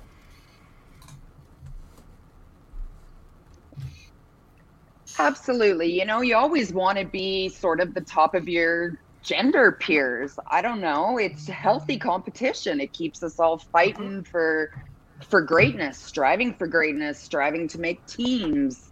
You know, my passion is teaching. hmm I think that's a good segue. So, Shauna, you've been a huge part of the YBC program and stuff like that in your local area, and um, kind of build on that. How has your coaching um, career gone so far? Um, I get the utmost of joy out of these kids, right? Watching them year after year make some sort of little progression, even if they're only there for fun. And I'm kind of an out there coach, so there isn't anything, no holds bars, you know, keep it within limits, of course, but, uh, you know, you throw that 15 and I'm coming across the lanes high fiving you because that's a major achievement for some of those youngsters, right? And then we move into our spares and we move into our strikes and pretty soon you see these kids moving into like the Tic Tac kids or, you know, um, Megan, Megan, or no, uh, she just got the awards from Spruce Grove guys. Tegan. Tegan, you right? Like, getting scholarships and stuff like that like oh my god that makes me so proud as a ybc coach or as a master as a master coach knowing that they did that through bowling right Mm-hmm. Mm-hmm. Yeah, for sure. That was a really neat post that we saw today uh, about the, the scholarship program and Tegan recognizing for that. Just another young, up and coming, great female bowler, right? Yeah. Yeah that makes me so proud like i had discussed with carrie you know at some point maybe for one of our um, wcbt memberships that we're giving away that maybe it should go to one of these ybc kids coming up that maybe can't afford it or you know are in college and whatnot like it should go to a student. One of them should for their first year and give them a chance Yeah, I don't mind that idea one bit. I think that's awesome. I think I think the more that like and especially a female right Totally. I, I absolutely yeah. I think the more that we expose Yeah. it to the younger generation and get them around, you know, us, the older generation, and make them feel comfortable as quickly as we can, the better chance we have at, you know, keeping them forever. Right? So I completely agree. I think right. I think uh, younger females are definitely, you know, the people that we need to start hitting up and trying to get into the WCBT early or the Open or stuff like that. But I mean, for us, obviously, the WCBT is near and dear to our hearts. So, um, and I think that they'll have an opportunity to get to know people better through the WCBT than they would with the Open sort of thing. So, yeah, It- I, I really like that. It's more comfort level, right? yes, exactly. The more we can make them feel Start comfortable, them. absolutely. The more they'll compete in everything that's around and available to them. Yeah. And I think that's something that we do very So, well like- here in, in the Edmonton area and even central in that area is there's lots and lots of different tournaments and lots of events and there's lots of people, not necessarily all the higher level ones, but there's lots of uh, mid-average bowlers or coaches or parents that are super supportive and welcoming, right? For sure. That's right.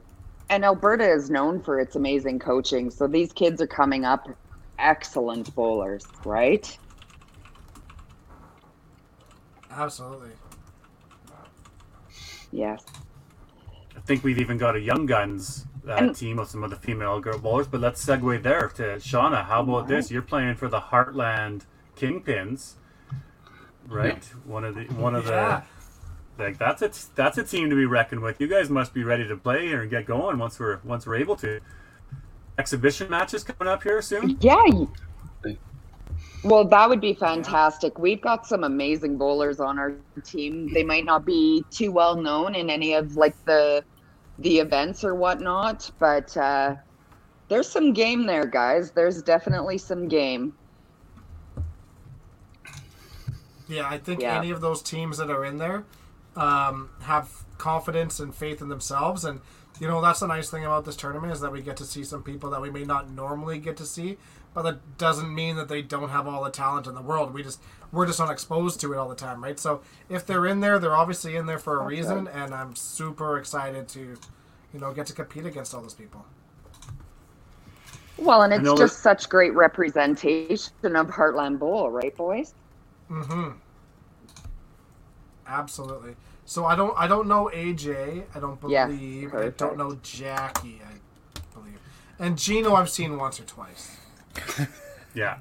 Now we haven't really talked about That's it here, right. fellas, and maybe we should have before I bring it up. But we had talked. We had had what is there? Eight teams, twelve teams, ten teams, and we said next season maybe we'd run more. Now that we just start the season in September, we haven't even run this yet, right? Are we gonna maybe just say let's just hold off and we'll start in September and we'll, we'll run one a week?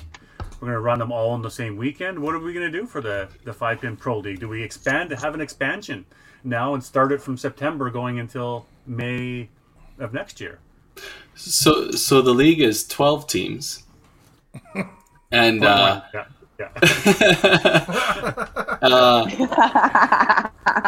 I think I think for this first season, since these are kind of the teams that stepped up and committed, I know there was some provinces shut down that um, obviously didn't get the opportunity to put a team together. But um, for us to run this like once a night, weekly, as a live podcast and commentating and and get all that stuff together, I think it it would show for a great start to the idea.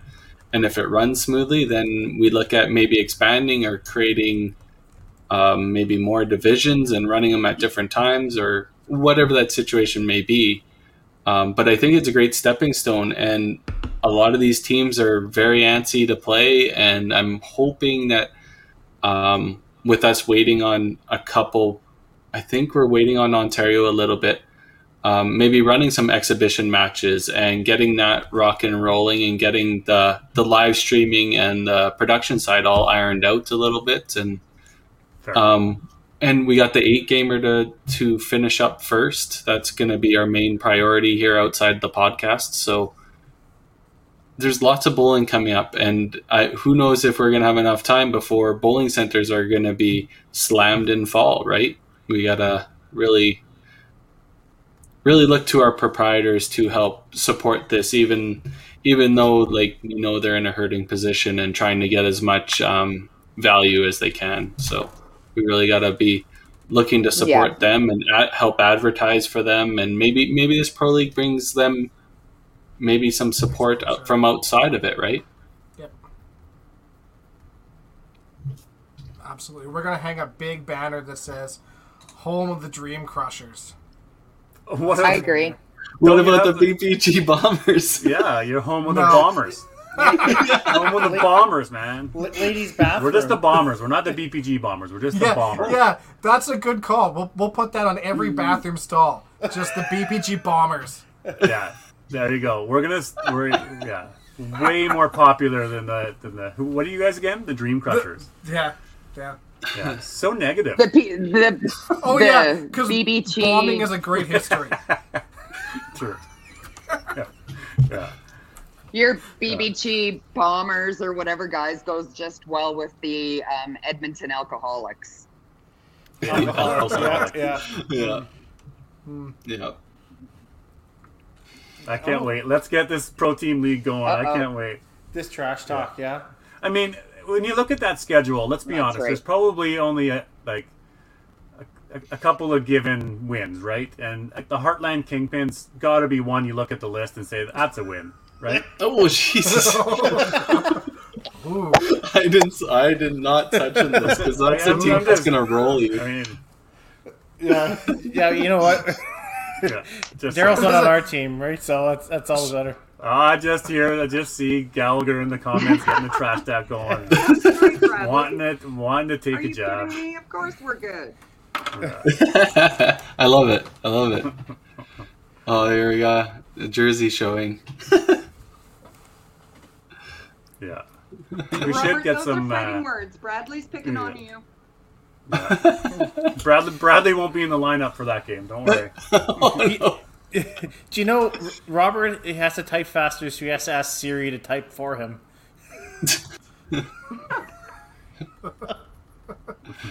Oh man, no, I I I'm so looking forward to uh, getting these competitions going and bringing competitive bowling back and get people involved in it Well, you again. know how I keep picking somebody to beat? yeah. You know how I keep picking somebody to beat? I'm going to beat Daryl Bradley. Yes, please.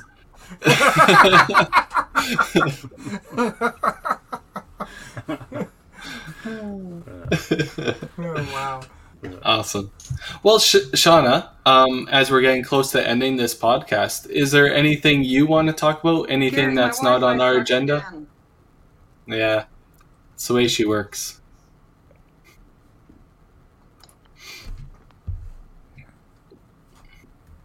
There we go. Is there anything you want to talk about, Shauna?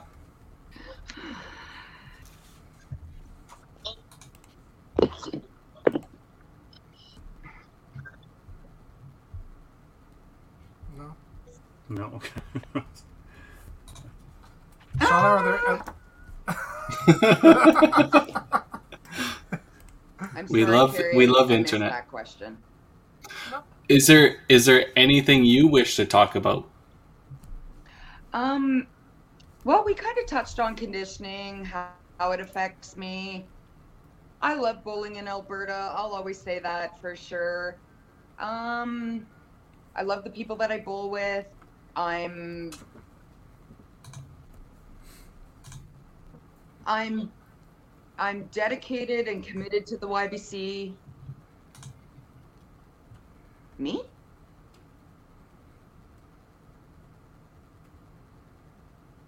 Yeah. No, um, Yeah. you touched base with what I had asked to talk about, right? The conditioning and whatnot. Um, just you know, keeping up with the condi- with uh, teaching bowling, right? The continuation of our sport and our youth. That's I'm dedicated to it. So, Shauna, I have a question for you. It was sent in to me, and you can you can take it for what it's worth. And I love you, boys. oh, are you still gonna say it now, Tim? Sh- Shauna, I have a question for you. She's on like a 10 second delay, Tim. She's not going to respond. Oh, oh, oh she left. She she disappeared on us. She No, is oh, she's like- absolutely dodging your question. yeah, she's like, don't want to answer that question. Yeah. Tim's talking goodbye. Well, she's gone. Yeah. I love that she's Huh. passionate about coaching now and passing that on. Obviously, uh, Gallagher mentions here about Rowan bowling and, and him playing. Does do we know if it was that would have been a good question? Is he bowling and playing? No, just graduated grade nine, right? Looks like an He is awesome bowling, dude. yeah. yeah, Yeah, he was bowling. Yeah, he Good. bowls the YBC program out there. Yeah. nice. But yeah, she's, uh, you know, I've never seen her actually coach, but everything she is as a human being, and like she's just a super kind, warm person, and she understands the game really well, and has to make a whole bunch of adjustments. So she. She she understands everything super well. I think she would be an absolute phenomenal coach, and you know one of the people that we absolutely need to continue coaching this game because we need the young people. Yeah, and keep inspiring people and to see the, the progression of, of her game and the challenges she has. That it's not always going to be super easy, but you just got to keep working. And there's a lot of good people and a lot of good environments. So just keep playing. It's going to be you know a well worth it career if you just keep playing the game and, and trying to get better. Yeah, yeah. And, and being a great female coach is huge too. You know, trying to drag up more of the, the female bowlers from the YBC as well. Yeah. So uh, fantastic. Yeah. Just Well, and obviously very supportive in the the, the WCBT tour, right? We talked about it, the, the scholarships and the, the memberships that a handful of ladies that have offered to play for memberships for next year, for the next five years, I think it was. Yeah. Uh, that's outstanding. I mean, that's a lot of money raised and donated to the up and coming generation, uh, or to people who just wouldn't necessarily normally play, right? And that's uh, that's awesome to have that, right? So that we just more and more competitive is, is the, the game's just going to keep being getting stronger and stronger. Yeah, so let, let's uh I let's let's talk about stuff like that. Um, we have ten or fifteen minutes here since uh, unfortunately Shauna's internet dropped out, but we got through most of the podcast. It was a little bit of a delay, but things went really well. She's like I said, she's so well spoken and when you do actually get to see her in person, or maybe phone her or talk to her on Facebook, uh, feel free to ask her lots of questions. She's a very technical person. She she knows a lot about bowling and especially her her style of bowling and stuff like that. Um, let's let's talk about the future um, coming up, the WCBT. What do you guys? I know DB's got a a planned trip to head out east and participate in the club tour. Um, what do you guys think about the Autumn Open? They haven't announced that they're officially good to go yet, but um, the WCBT is obviously moving forward with that. Will be the plan. Um, Yeah. Do you guys have any predictions on um, attendance levels or anything like that? So Autumn Open is definitely a go, for sure. Uh, when we posted that thing from WCBT on the WCBT Facebook page a couple weeks ago, uh, Mark asked who who it was that posted, it, and I told him it was you, Carrie, and he was like super grateful that we did. Autumn Open is definitely gonna be a go. We're not gonna have any restrictions by then, so it'll be awesome. Um, TPC is obviously a go. I think I think um, my my predictions is I think I think numbers will be similar to what they were the year before. You know, I think oh, when we had it, I think Autumn Open will be similar. I'm gonna say probably about that 200, you know, 200 entry mark. I think people are gonna be excited to go. The problem with Autumn Open is that they do have to split it between them and, and Club Tour, right? So, um, though it's people are gonna go, you know, either east or west, but you're not gonna get both. I think TPC is gonna be massive. I, I think it's I think it's going to be huge. We I know I've had people contact me from Newfoundland already booking type uh, flights to come out. Uh, you know, um, Jason Scaletta messaged me today and he's booked his time off to come to TPC already. Um, and we're we're in June, guys, and our restrictions are just opening up. So I think people are going to be really excited for it. Um, I honestly see TPC being the same numbers and maybe higher. We're going to keep that Thursday morning shift and you know, expanded from what it was because it was kind of a last second thing last time, and um, you know, maybe maybe we'll hit close to that 300 that 300 mark. Could you imagine? But never we know, man. it's the potential's there. What what? Yeah. So I guess what what's your number, Dex? What's your number? You're a numbers guy. So what's your number For number for- TPC or Autumn Open? for TPC? Tim was a And for- really nice one. Nice one. Uh, I'm, I'm gonna I'm gonna say I'm gonna say we're gonna get to 275. Okay. Okay. So we're gonna be up nine. We're gonna be up nine. Okay. It's still up, Tim. It's still the definition of up. Yeah. Up up up up. Tim Tim will do his yearly his yearly prediction of We'll get think we're gonna- 180. Yeah, we're gonna we're gonna be about 180. I, don't- I don't think so. guys. We're gonna be about 180. Hey, you know what? Nobody's seen an entry form uh, since the first year we ran it, so no one knows what the number of the money is. I w it's still based off of 125. So, uh, No, we upped that. We upped that to 175, I think, last time. okay, that's But uh, yeah, no, I I think it's gonna be huge. I think we'll start doing some raffles here and we'll, again and soon. we'll, do, we'll do a satellite as well. a But anyways, raffle back, or two I, th- I think Autumn Open is going to be special great. raffle group. Yeah, So Autumn Open, since it's our first event. 200. I'm what did they have 200. last year? Yeah, what did they have last year? Uh, I- 220? Yeah, so go 200. 200 on the nose. Yeah, yeah, I think it'd be about 200. Yeah. Which is great, and, and I hope they do, right? I mean, obviously, it's a, a wonderful event. It's the first WCBT event. Great proprietors, great lanes, great setup. Like, should be big numbers everyone to go back and play. So, yeah, there'd be any reason not, and, and unless you're going to a club tour, right? But I'm just, I'm only going there because I want to check out Nebs, right? Otherwise, I'd be playing uh, Totally. all open, and we've talked about this, and it's just super cool for five pin U, and I just want to go, and I just right? I'm going to go do that, but absolutely support Autumn Open event for people to come play, even for a bunch of the guys from out east to come to Autumn Open, get involved in the WCBT tour and the events. Uh, you get points, obviously, so yeah, 200 would be a great number. So the sooner they get out the entry forms and all those things and start accepting entries, the, the word just starts to go. So Yeah, Autumn for sure. is a go. I'm, whether Mark wants it to happen or not, he no longer has Yeah. a choice. It's official. It's been said on podcast. Autumn Open is running. Yeah, but like I said, we haven't heard anything from Paradise Lights. Um, we just know from the WCBT standpoint, everything is looking like it's going to be open, and we haven't been notified any differently. So the WCBT decided to post to start generating some interest and stuff like that. Um, but we will let you know, and we will share the heck out of anything posted by Paradise or the Autumn Open once things are official for them. Does the WCBT have a seniors division? That will never happen. No. Not through the WCBT standpoint. If the if the individual tournaments want to run a little seniors division, that's on them. A, a champions tour. Len, Lenny Yeah. just turned 50, right? So I think that comment was more towards Gino. Wait, wait, till, wait till I get to 50, then I'll start the Champions Tour.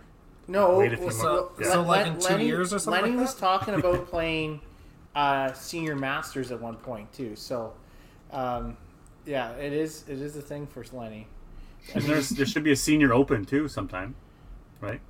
You, okay. Well, Ontario then- has one. Yeah, go out for club tour and then just never come home, and then, then Yeah. you, you can you can join that. So who is this Yeah. guy? What kind of ideas did you come home with? You're going to kick me off the podcast. This guy's out. Crazy ass. It's all good. It's all good. Yeah. Yeah. Um. Yeah, I don't know. I I was had a train of thought there for a little bit, but oh yeah. So obviously the Autumn Open has um they have the trios on Thursday, and they have a Mhm. Baker's event on Friday evening. TPC is still going to be running Invitational Wednesday and the doubles Friday night. Is there any new events you guys are bringing in, or are you satisfactory with what you Was have? Autumn Open? I thought Autumn Open was like a high end doubles. Oh, it's a doubles. Yeah, sorry, doubles. that's Yeah, right, doubles on Thursday. I, got I won that actually. That's probably why I forgot about it. Yeah, because you were playing with three people. Hey, Clearly. you gotta do what you gotta do to win. Uh, I don't. All I don't- know, I was hoisting a championship that weekend. How about you guys? um, actually, me me and Brian Askin was ho- holding that tournament too. Yeah, you stole it. we have we have a trophy. Took a picture. We're a winner. Yeah, I mean, I, I don't, I don't see us adding any new events to ours. I mean, uh, unless unless we start moving into Wednesday night. Does anybody have interest in a Wednesday night event? Couldn't you do? No. Do you still run your? Do you still run your uh, league on the Thursday night? No, Thursday you- night we run the Invitational. No, we- Carrie just said Wednesday night invitational. Oh, it's Terry did- Thursday. Sorry, Sorry, I- Carrie did say Wednesday night invitational. Okay, fair. Yeah. it was Thursday. Yeah. So you'll do five shifts for TPC, or will you do a sixth one Thursday afternoon, Thursday morning, Thursday afternoon? Could you get enough in for a sixth? No, it, it, we we'd run five, uh, just because. So we'd we'd run uh, the Thursday one at 11 a.m. and uh, usually it'll be it should be done by about four ish, somewhere around there, and then we have our quick you know youth seminar, and then we have our invitational. right. We just we just don't have time in between, unfortunately. But Does Autumn Open run a uh, Thursday shift? no. Not But yet. they did start a Friday shift this year, Friday morning shift this year too. So yes, they four- run so four four- shifts. Yeah. Four shifts. Gotcha. Yeah. Okay. Yeah. Well, people build it up and get more entries, then you can get to the Thursday shift, right? yes. Yeah, so let, let's touch on this a little bit. Um, kind of our last question before we end the podcast here and do our draw. Um, Len Anseth asks, is there any chance Manitoba will count for the WCBT if they get like 150 entries? So um, in the bylaws of the WCBT set up kind of right from the beginning, there's been some small adjustments to it. Um, a tournament has to hit a certain amount of entries before they will be um, considered to be a part of the WCBT, but they have one year to reach that. So, because this will be Manitoba Open's first official year, because obviously COVID happened and they weren't able to run, if they hit the the qualifying mark, which I think is 125 entries, they will be considered for the WCBT for the following year. And then there's one year's grace where let's say the Manitoba only gets 120 entries that, that next year when they are a part of the WCBT, they get one more year to reach above 125 the next year. And if they don't, then that's when they would be dropped off the list. But they get that one year's grace. And with all the all the support and everything like that, I do not think they'll have any problems reaching that that short goal. So, um, yeah, unfortunately, even with the Manitoba Open running this year, it won't be part of the WCBT, but we are in full support of it. We will be sharing everything. Um, even maybe we'll even help live stream some stuff if they're wanting us to help out and get all that stuff going. Five Pin Universe obviously will be there and we'll be doing stuff with them and make sure we get that tournament rocking and rolling at St. James. Yeah. Um, so yeah, sorry, Carrie. Uh, it's, I believe it's a hundred. A hundred. Yeah, I wasn't quite sure if it was 100 and then 125 or if it was 75 and then 100. It was seventy-five, and then it was hundred. I just sorry, I just pulled up. I just pulled up our most recent Yeah. specifications, and yeah, so it's hundred now. It did initially start out at seventy-five, and then obviously we've had such a uh, huge With the growth, yeah. we felt that it was necessary to increase that just to keep it fair for you know uh, contenders. You know, we, you don't you don't really want somebody to go in and you know get the same points for a 75 point entry or a 70 75 entry tournament as opposed to a 220 entry tournament. So um, that's the reason why those specifications are in there. But um, yeah, so based on the newest one, it says 100 the carry. Yeah, uh, I'm sure we'll be addressing that again at this year's AGM. Um, just making sure everything's good to go. But I don't foresee any changes due to the COVID situation and um, us really not knowing what the attendance levels will be at these tournaments at this point. But I'm sure it's going to be at least what it was la- the last running season, and hopefully even better. Right? Absolutely. Yeah, yeah. Alrighty. Well, let's wrap up this podcast. We got a draw to do here. The All Star draw. Share my screen. All right, we got 31 entries this week. Once again, just want to thank Alley Kat Brewing for sponsoring us again and All Star Bowling Sales doing these draws every week. Um, it's pretty amazing to have a company like that supporting us and uh, to all our patrons. Uh, literally, this wouldn't be happening without Patreon. Um, we do have some some monthly bills that need to be paid to keep this kind of thing running. So, thanks again. Without further ado, Drum roll, please. yeah, Jen, we're getting a lot of repeat winners And and we we owe her one still too from the from the hundredth podcast. from the hundred. Yeah, awesome, ah. great for her. yeah, Awesome. Hey, somebody's got to win. Yep, that's right. absolutely. That's People what happens that- when you tune in tune in every week. That's Have a chance right. to win every I bet, week. I bet you her students right now are going, Yay! Yeah, one hundred percent, absolutely. Tomorrow during class time, let's watch this. Uh, just okay, guys. You can watch this. You can watch this podcast this week. Last week Yeah. we, we, we, we refrained from. This week we're good. Yeah, Especially exactly. tune in at the one hour and fifty six minute mark. That's where you Yeah. want to turn in at. Yeah, Absolutely. Exactly. nice. All right, uh, Tim, do we have a guest for next week? Yeah, really super excited to have Tracy Anseth on. Len's Oh, better the half. So Better and Seth. Perfect. Better half. Yeah. yeah, so if you ever met Tracy, Tracy's absolutely one of the sweetest ladies you'll ever meet. Don't know how You she have got. to be. You Don't you, know how. I don't know how she got with Len, but uh, Another one of the ladies who have won a national championship or played nationals while pregnant, I believe, right? I, I don't. I don't know about that. Um, Yeah. But she, she, I know she's got two silver medals uh, in each nationals as a single, and she won back to back CBCs as well. Um, Yes. So she she's very well. Uh, has a great resume, and so she'll be on. Um, we're working on a resume right now, and so I'm really excited to have that. Maybe she might have some Len stories to share.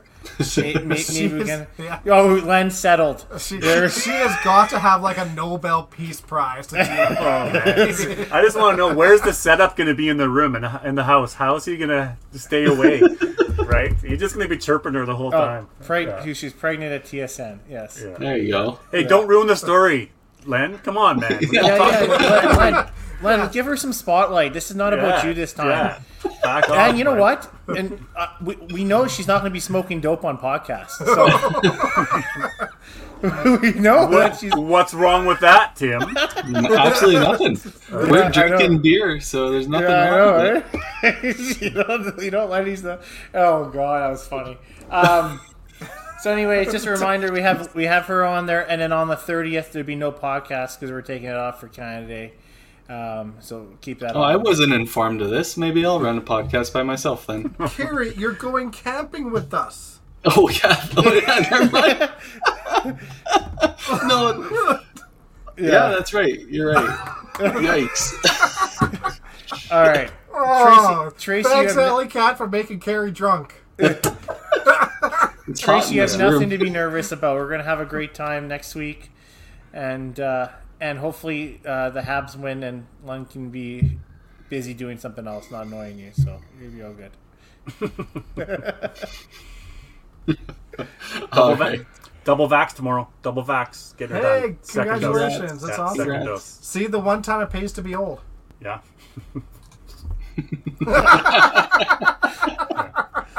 No, that, that's that's awesome, D. That's Yeah. Your your kids are gonna love. to hear it. Kids are gonna love you. You're gonna have better cell reception at your place now. Yeah, that's right, man. the, the amount of stuff that's been in my body, eh, the vaccine's the least of things that's going to worry or affect me. So yeah. just Fair. pump it in, All right. boys. Well, uh, we just want to thank Shauna again for coming on and spending a couple hours with us, even though um, she was pretty nervous about her internet. I think we did well, and uh, yeah, can't wait for till next week. Yeah. Yeah. Alrighty, Thanks, guys. Thank you. Have a good one.